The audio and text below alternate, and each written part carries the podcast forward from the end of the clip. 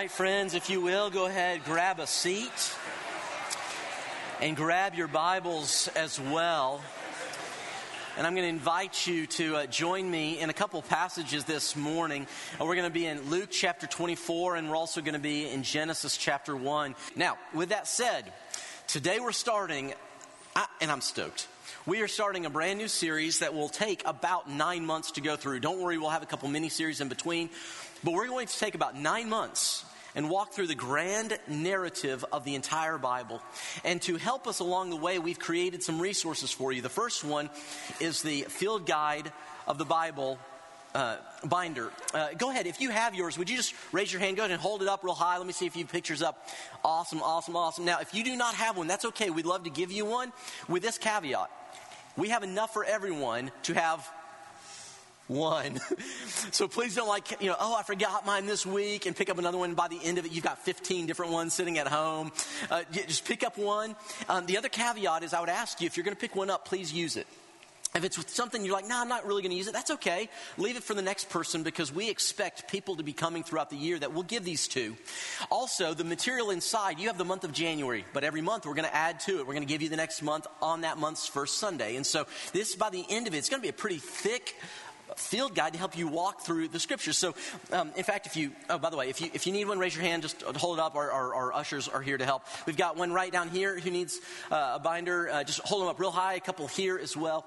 But inside, you'll see there's a whole bunch of stuff. We have um, an organization of the chronology of scripture, we have some maps, we have glossary of terms. So when you're reading the Bible, you're like, oh, I, am not sure what that word means. Here's what it means. We have some important places. We also have how to get the most out of your personal Bible time because in here is a daily Bible reading, Monday through Friday, that'll take us through nine months. So it's going to be a great thing. We also have our group guides in here. So, group leaders, your questions are already in here. You don't have to wait for it, they're already in here. And we have sermon notes, so you can fill them out every Sunday. So, we hope this is a great resource to you. Now, there's another resource I want to give you uh, to use. We believe that God's word is for everyone, not just for the preacher. And so we want you to know God's word, and we have purchased um, some worship Bibles. These are here every Sunday. If you forget your Bible, pick one up. Uh, and in fact, if you don't have a Bible this morning, we're going to be going from Scripture, like the paper thing, not the big Bible on the sky. We're going to use these today. So if you want to follow along and don't have a Bible with you, raise your hand. We have some Bibles. They'll they'll give them to you. Just leave them in your seat when you're done in the morning, so you can have that to follow along as well. Are we ready? Here we go. Someone asked, why are we doing this? I mean, nine months, going through the Bible, why? Here's the answer I think that we, as the American church, have a problem with the Bible. In fact, if I were to be so bold, by the way, is that safe for your preacher to say that we have a problem with the Bible? I'm going to say it anyway, because, okay. I don't think it's just that we have one problem with the Bible. I'm afraid that we have many problems. In fact, probably three big problems with the Bible. Um, the first big problem that I think many of us have with the Bible is that many of us just don't read it. Um, so we know the Bible's important. We know it's the Word of God. We believe it, but we don't know it. So if I were to ask, and please don't raise your hand, don't just keep your hand down, but if I were to ask you to raise your hand and ask you, how many of us read the Bible every day? I, I don't think every one of us would raise our hands. And then if I were to ask a follow up question, say, hey, and how many of us have read the Bible cover to cover? I think the number would be even smaller. Now, that's not to put anyone down or make you feel bad. Not at all. Not at all. But I think it's kind of crazy that most of us who have called on Jesus as Lord and Savior, we are living and believing that Jesus is Lord. And we're living our lives based on a book that most of us have never read the whole thing. And that seems crazy to me. So many of us don't read the Bible. And then here's the second reason. This is a big reason why I think most of us don't read the Bible when we don't read the Bible. It's because we just don't know how to read the Bible. Can we confess that the Bible is not that easy to read? Anyone else just going to give me a little head nod here? You're a preacher. This is what I do for a living. This is my job. And I still daily come to things I'm like, what in the world? What does this mean? Why couldn't this be simpler? And here's part of the reason why it is a difficult book to read it was not written for 21st century Americans. I know that's crazy. The world did not begin with you and me. Can you get that?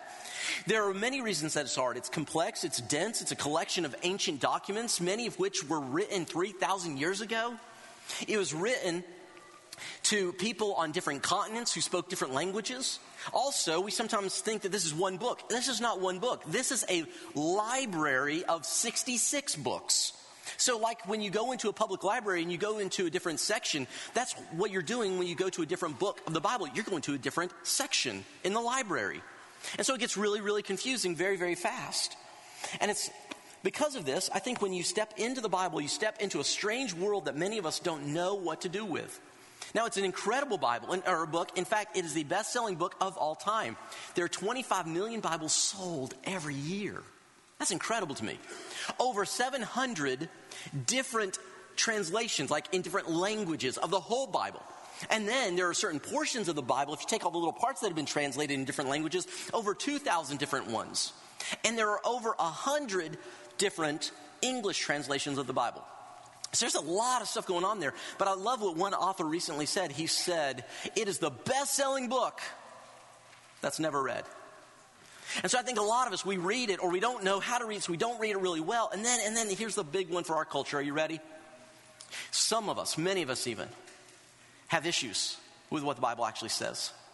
Can, can we be honest enough to say that some of us, when we read the Bible, it makes us feel uh, anxious about it because we see things that are really, really uncomfortable? I think there's been this tectonic shift between my generation and my parents' generation. And there's another shift that's happening between my generation and the next generation. And here it is. My parents could read certain parts of the Bible. They could read the story of Joshua and Jericho. And they take from that that God is good, that He can conquer all, that He's with me no matter what. And that is true. But many people in my generation and the next generation read the very same stories and they don't see a good God, they see genocide. And then they run into a real problem because they see other things in the Bible they like. They're like, man, the Bible talks about justice and love and caring for the marginalized, and that's all true and all good, but now they're stuck like problem and promise. And so what do they do? They pick and choose which parts of Scripture they will trust, and they end up with a Frankenstein faith.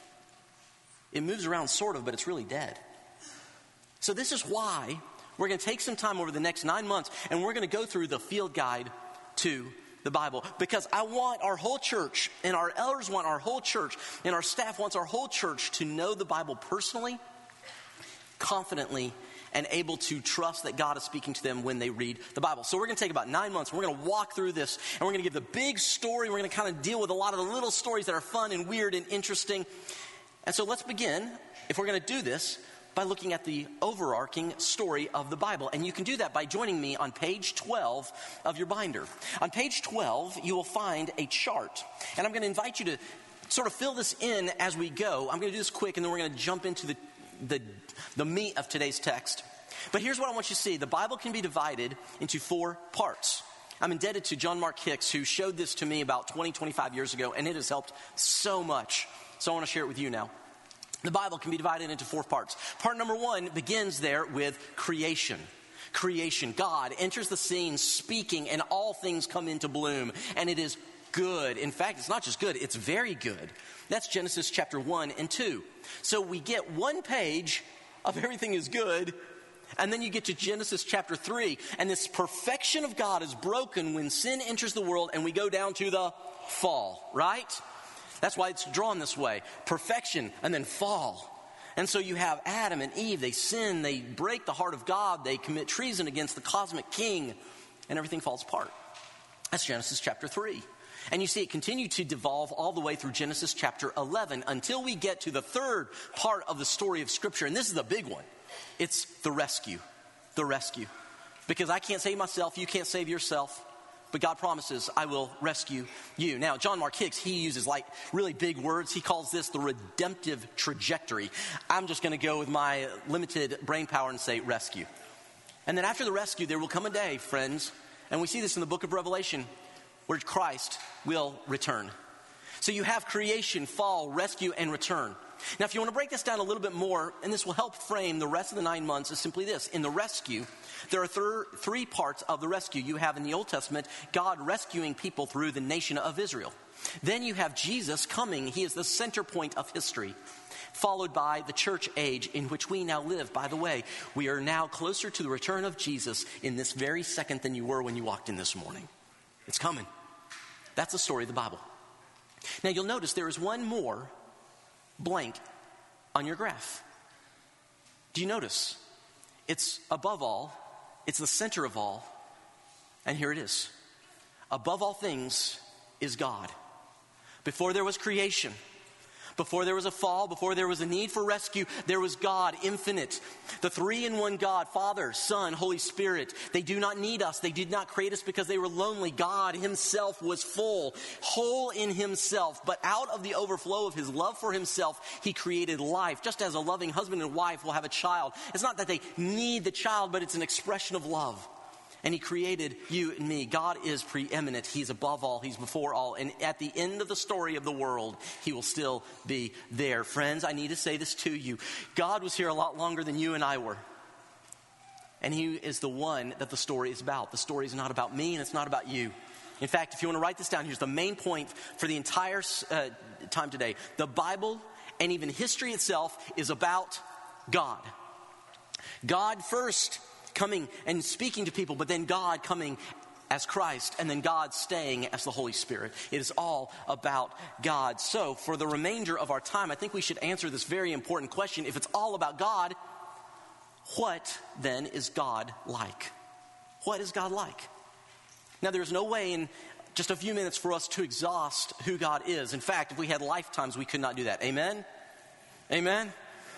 Come on now. Think about this for me. If God is infinite and we're finite, what chance do we have of infinitely expressing who God is? Come on.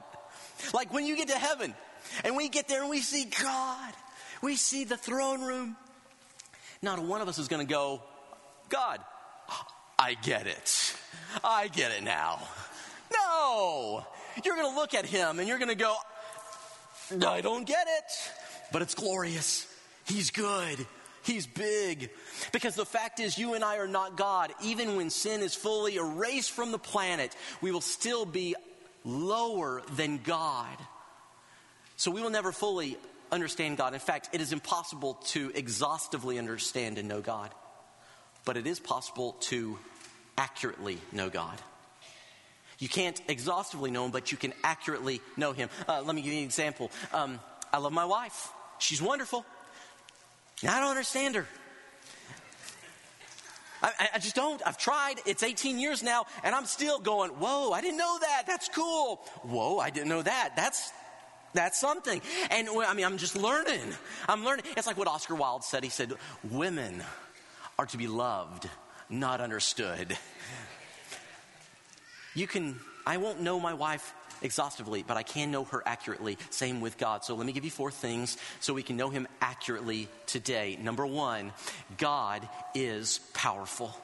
We get this from Genesis chapter 1 and verse 1. This will be on page number 1 of your Pew Bibles if you want to look with me. Genesis chapter 1, verse 1 is a familiar passage. We read it often, but it is a framing passage for all of history. It begins this way In the beginning, God. Wait, wait, who? In the beginning, God. It didn't say in the beginning, Josh. It didn't say in the beginning, you. It said in the beginning, God. For God is the preeminent one in all of human history. Not Adam, not Moses, not David. No one else is preeminent in the story. God is the hero of history. It is his story. And so when we come to the text, let's always look to see where God is in the text. In the beginning, God. And it goes on from there. God created the heavens and the earth. Now, that is simply an ancient Near Eastern way of saying God made everything. I mean, he made it all. And, and, so we read this and we go, so God is powerful. And you're like, yeah, no, Doug Diggs. Isn't that implied in the name God? Yeah, but he's like really powerful. Uh, uh, like, powerful. Like, uh, let me, let me give you. This is the best I know how to do to express this. I'm going to show you a picture. You want to see a picture? Say yes. Okay, this picture, it'll keep you up at night, maybe, or maybe make you, I don't know, but here it is. Are you ready? This picture right here is a picture posted by a scientist of just a little sliver of our universe. And I'm told, again, I'm, I'm just taking his word for it, but that every one of those little pinpricks of light is not a star, but it is a galaxy. A galaxy. By the way, can you count those for me? Go, go ahead and get started. I'll give you, any, just go ahead.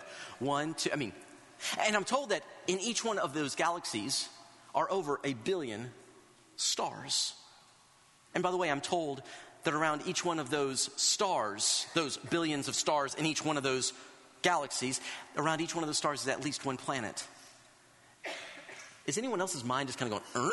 It's like that blue window of death that you get on your window screen, like when everything just crashes, like, er. that's what I think when I see this. In fact, I'm told that in this picture, there are places out there where a teaspoon of matter weighs as much as 200 million elephants. There are little blinky stars that blink on and off so fast, 30 times per second, on, off, on, off, on, off. There are places that gobble up light and matter. These are called black holes. In that sliver of the universe, that our God simply spoke and it came into being. I, I wonder, do we really know that God is powerful?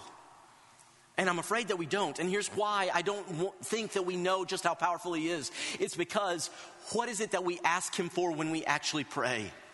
Have you ever thought about what are the prayers? Like, are my prayers big enough to represent the bigness of God? Because our prayers often reveal how big we think our God is. And so I wonder if God's like, really? Come on, Diggs.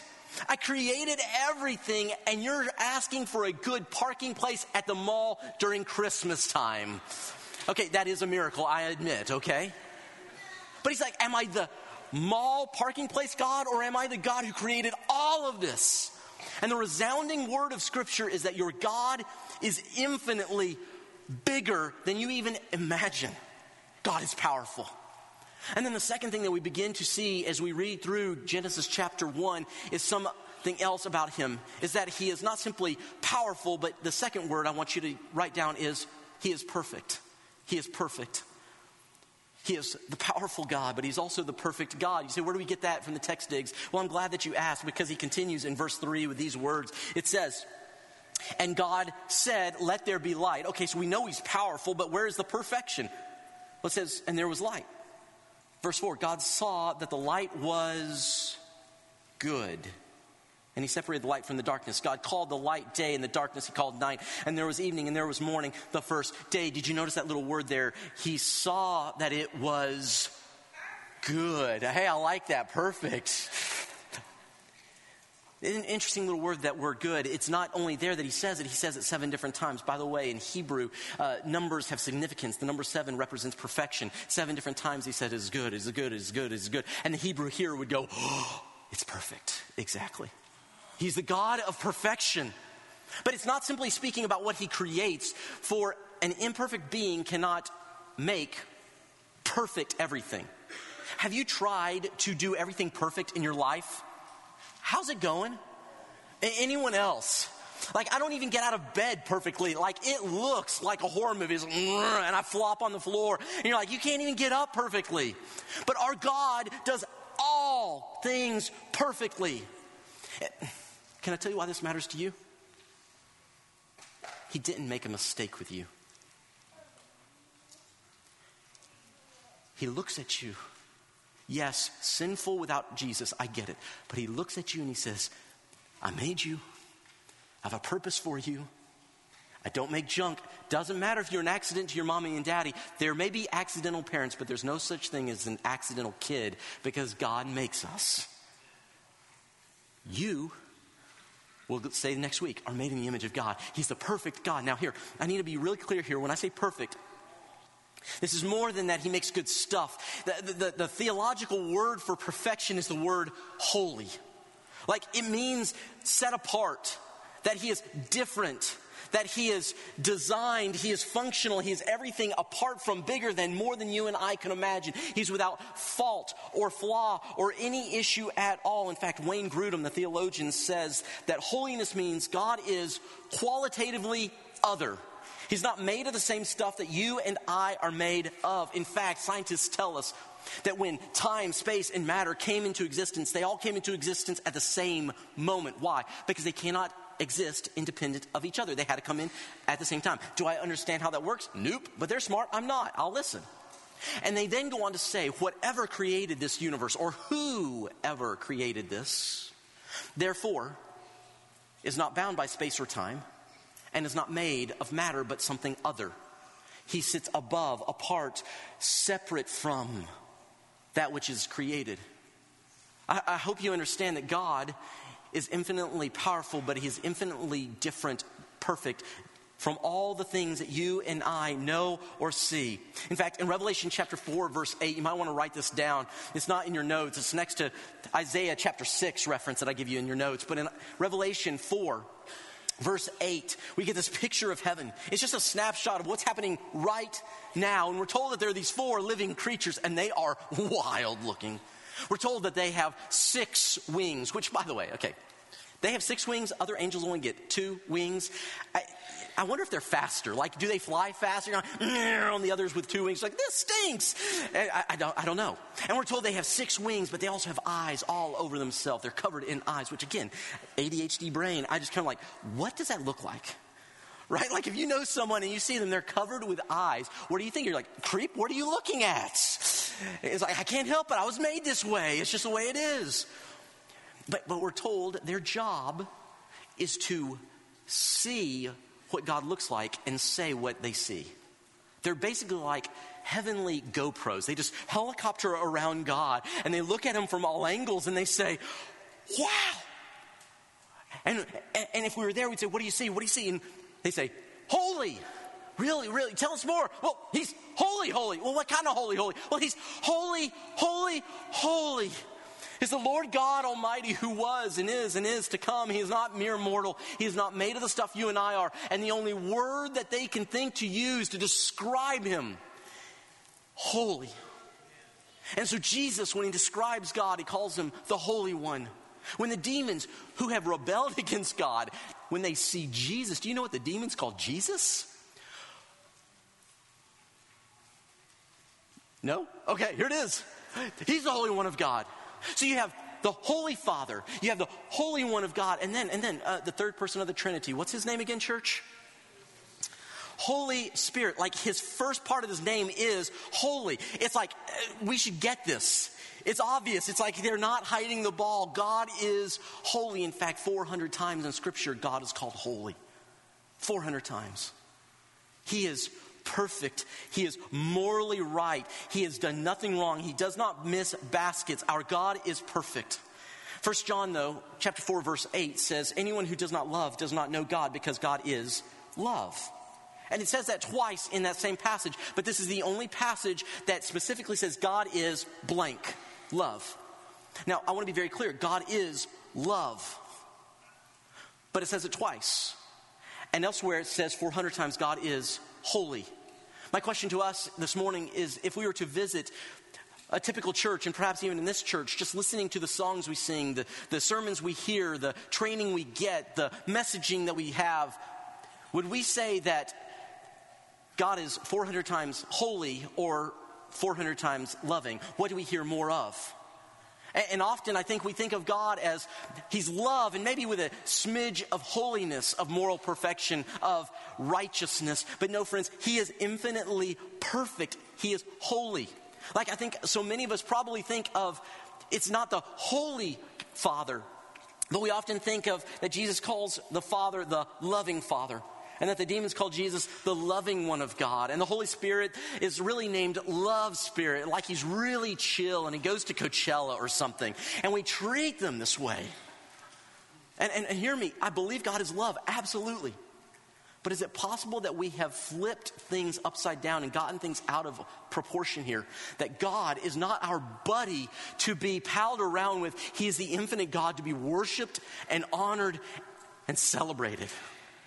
That is the one that we are revealed to here in the text, which makes the story of the Bible all the more incredible because we have a perfectly holy God who wants relationship with, with us. Wow. With these rebels. And God says, I love you and I am coming to save you. Me? Have you met me and you're coming to save me? I know me and you know me better than I know me and you're still coming to save me. And that is the third thing I want you to see that He is, yes, He's powerful and He's perfect, but God is personal. God is personal. God knows you by name. He knows every hair on your head. Some of you are looking up there going, er, er, er, that's not hard. I get it. Okay. But He knows you. Okay. He knows all the back hair on you, whatever it is. He knows you. He loves you. He knew you before you were born. And the story of Scripture is that God enters into the story because if He's not of this place, if He is outside of space, time, and not made of matter, then there is no way for me, who's locked into time and space and made of matter, there's no way for me to go to Him. And anything I could say about Him would be a guess unless He reveals Himself to us. And the Scripture is the self revelation of God. Which is why be very careful when you hear someone say, This is what I think God is like, and they don't go to the scriptures for their answer. God reveals himself and he shows up, he keeps coming. And we see this all throughout. In fact, in chapter 2, that we'll get into later, God creates humanity. He does that in chapter 1 as well. He begins by coming to us. Um, the first man, the first woman, Adam and Eve. They, he comes to Adam and Eve. Put this slide up for me if you don't mind. Let's just look at it again in the story of Scripture. So God comes to Adam and Eve, and this is one of the most intimate pictures in all of Scripture. God comes, and we're told He comes face to face. He breathes into Adam the breath of life. I mean, this is, this is awkwardly close. This is like close talker close. Do you know anyone who's a close talker? Anyone ever meet a close talker? Some of you are the close talker because you're not ready. Okay. I, I remember years ago, there was a guy, a great guy at church years ago at another church his close talker, and so on Sunday, he'd always come up and he was really encouraging, but he was really, really close with his encouragement. You catch me? And so I learned if I could just like put one foot forward and I kind of lean back like this, I could get about this much room until he figured out what I was doing and he didn't like the distance, so he actually stood between my legs right here and got, and I was like, this is worse. I don't like it. But the scripture says that God comes face to face with Adam and breathes into Adam the breath of life. He is not a distant God who speaks at you, He is the God who speaks into you. The life you have, life I have, is from the very breath of God. And then not with just Adam, but then the world breaks because Adam and Eve, they just blow it up. By the way, I've told you before, I'm glad I'm not in the story because then everyone would think of how bad the world is whenever they hear the name Josh but Adam and Eve, they mess things up, they fall, they commit treason, and God is so gracious. He doesn't wipe his hands of us, He doesn't say, I'm done. He doesn't treat humanity like a lot of our dads might have treated us when we borrowed the car and messed it up. You know, you bring it back home, the fender's hanging off, back seat full of McDonald's french fries. He's like, Really? I give you this to use and you blow it up? But God doesn't walk away. What does He do? He comes again in Genesis chapter 12 to an old man, an old woman named Abraham and Sarah, and he says, I want relationship with you and through you the whole world. And then he comes to a man named Moses, and then David, and then the prophets. And then finally, in the fullness of time, we're told that God doesn't simply come in this vague form, but rather he meets us and he comes and moves into our neighborhood. Jesus Christ. In fact, that's really what John 1 14 means when it says, and he dwelt among us. It means that he bought the house next door and said, Can I be your neighbor? That God says, I don't want to simply be around you. I want to be with you. And then he starts calling other people, the apostles and the disciples, and they follow him. And then Christ, he ascends to the Father, and he sort of almost like tag teams the Holy Spirit in. As he's going up, the Holy Spirit's coming down. He's like, they killed me, good luck. And then he comes, the Holy Spirit now fills us. And he calls the church and people to him. And now, throughout the history of the church, God is still with us. And it's an amazing thing in Christ. God was around us, but now in the Holy Spirit, Christ is in us. He lives with you and me. He is a personal God, which again is all the more incredible. How can God be personal to me and to you? Because He's holy. So, how does a holy God who cannot be with sin come and be with sinful people? And the answer is the fourth P God has a plan. God has a plan. God is powerful. God is perfect. God is personal and He has a plan to fix all that we've broken and all the things that have gone wrong in this world. And this is where I want us to now go to the words of Jesus in Luke chapter 24, verse 27. Luke 24, 27. I'll give you a second to go there with me. But Luke 24, 27, Jesus has been raised from the dead, and he is now meeting with these two disciples, and they don't recognize him because he's been glorified, meaning that his body is just a little different. So they don't recognize Jesus, and they're talking about how sad they are that Christ died. They're like, We thought he was the one who's going to save us. And there's this moment, it's one of the most beautiful moments in Scripture where Christ reveals himself to these men. And he says these words in verse 27 of Luke 24. He says, And beginning with Moses and all the prophets, by the way, that's just a Hebraic way of saying, and beginning with the whole te- Old Testament, Jesus explained to them what was said in all the scriptures concerning himself. He says, Look, I want you to see from the beginning, from that moment of shame in the garden when Adam and Eve sinned, all the way through, God has been working a plan, and it began here, but it's always been leading up to me. So, in other words, go ahead and put this next slide up. So, God's been meeting with people, and then Jesus is saying this very simple thing. All those stories point to Jesus. Next slide. It's all about him. Every bit of it, the story, the, the plan, terminates on Jesus Christ. That God has been at work to save you and to save me. He's not surprised by your sin. He's not thrown off by the bad decisions and the harm that we've caused each other and has been caused to us, but He knows and He has a plan. I saw something recently, an image that has been in my, um, my social media feed the past couple months. Uh, and it's just kind of blown my mind. I want to show this to you. This next slide here is kind of an odd picture. I don't know if you've seen this before. Maybe it's been on your social media feed as well. But this is, as I understand it, it was an attempt by a computer science genius and a pastor at taking all of the cross references in the Bible and showing their connection points. You say, well, what's a cross reference? Well, a cross reference is like on the bottom of your page, maybe there will be a, a letter somewhere in the text. And you'll look down at the bottom, there's a footnote, and it says that this verse refers to that verse in this other part of the Bible. That's a cross reference. So, one of the ones we looked at over Christmas was Isaiah chapter 7, where it says, Jesus will be called Emmanuel. That's Isaiah chapter 7. And then in Matthew chapter 1, we see the cross reference where he's born and he's called Emmanuel. So all these cross references are showing up. And then, and then down here at the bottom, you see all these white lines, these long, weird lines. Each one of those lines represents one chapter of the Bible. Not a book, but a chapter of the Bible. And if you got real close, you could see that they're grouped. So there's gray ones here. That's one book. These are white. So this is the second book. And then gray, then white, gray, white. And those are the different books of the Bible.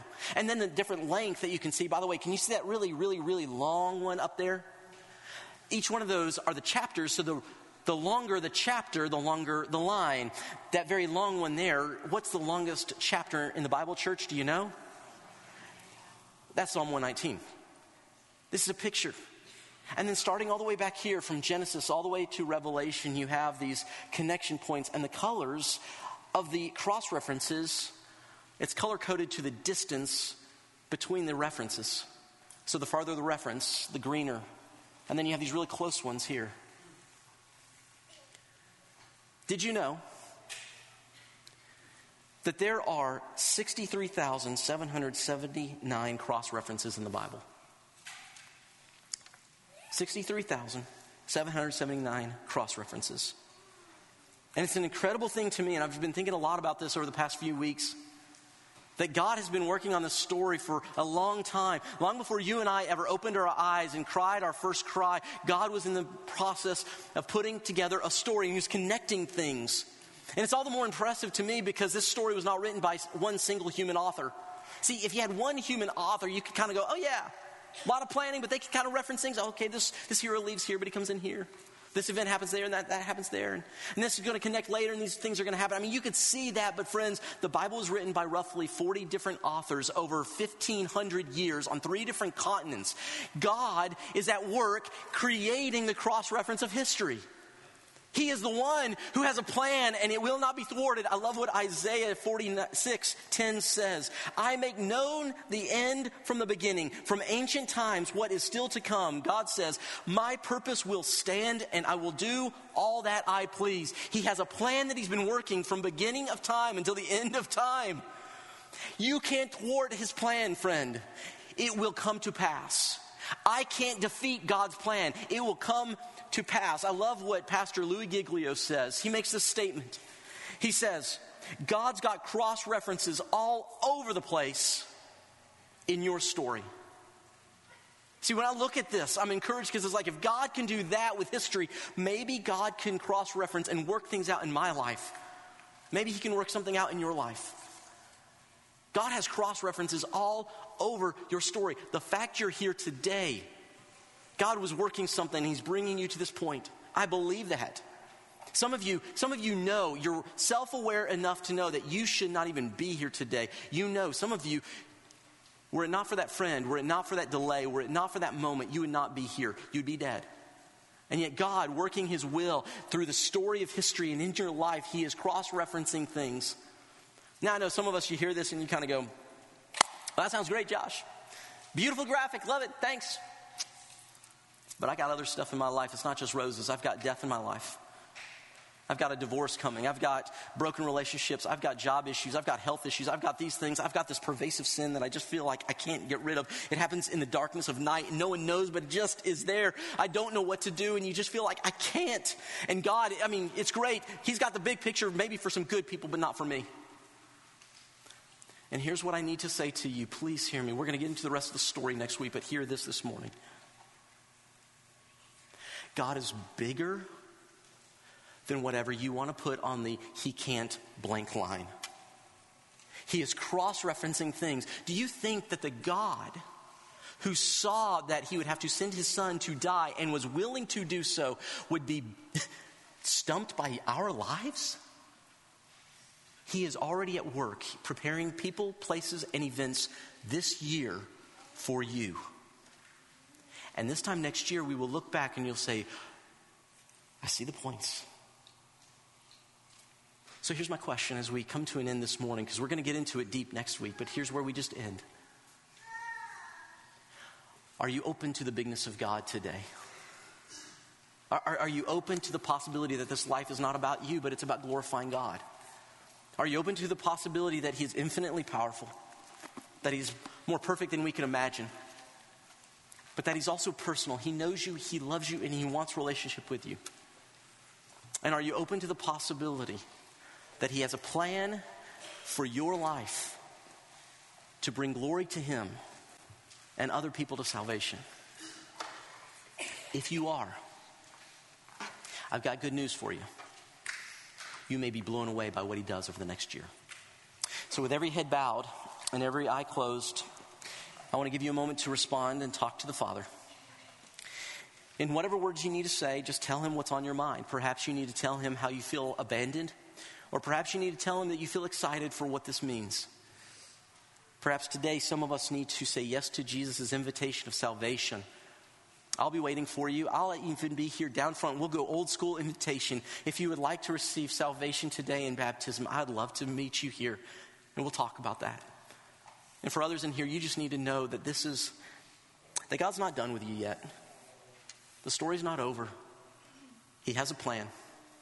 So, Father, I ask that you meet each person where they are today, that they would know without a doubt that you have come. You're powerful. You're perfect. You personally love us, and you have a plan that will bring all good things to a close at the end of all things.